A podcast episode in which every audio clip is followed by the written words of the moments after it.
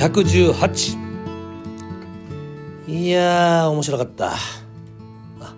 私楽和会ヘルスケアシステム理事長の矢野祐介です。私は医師で現在42歳。1歳半の子供を持つ父親でもあります。この番組は KBS 京都ラジオで毎週日曜日朝7時から30分間放送されている楽和会ヘルスケアシステムプレゼンツ心楽和ラジオの放送後期でございます。本編放送後の理事長の独り言ということで今回は第22回です、えー、今回はですね前半は落語会の広報部門アローフィールド。そして後半は、えー、福祉用品のレンタル販売等を行っているウェルネットでしたね。先ほどの数字はですね、まあ、本編を聞いていただけると何の数字か分かるんですけれども、まあ、落語会は本当にねあの SNS とか広報っていうのを力を入れていてまあ、これはあの落語会の広報誌が、えー、今年40周年でリニューアルを今度するんですけれども40年前の第1回のところにもですね現会長が、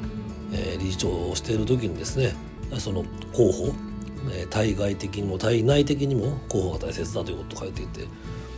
まあ、時が経ってもねやっぱ考えてることって似てるんだなと思いましたね。まあ、媒体は変わりますけどやはりこう伝えなきゃ伝わんないからね。うんだからこう僕らから積極的に伝えていくことが、ね、大切だなと思いました、まあ、ウェルネットってねその福祉用品のねレンタルとか販売って、まあ、そんなに意識してないと気にならないけどまあ実は結構大切でこれはあの介護保険が適用できるものもたくさんありますし特にね例えばコロナ禍だったらやっぱ住宅にいる時間が増えて住宅改修その段差をなくしたりね手すりをつけたりとかそういう仕事もありますし今のうちのウェルネットはですね、まあ、課長クラスも40代で今日も出てたねまだ若手の職員もたくさんいてあの活気がありますから本当あの営業も含めてね職員どんどん募集しておるのでもしあの言い方がいたら落語会の人事の方からお申し込みとかお誘いをお願いしたいと思います。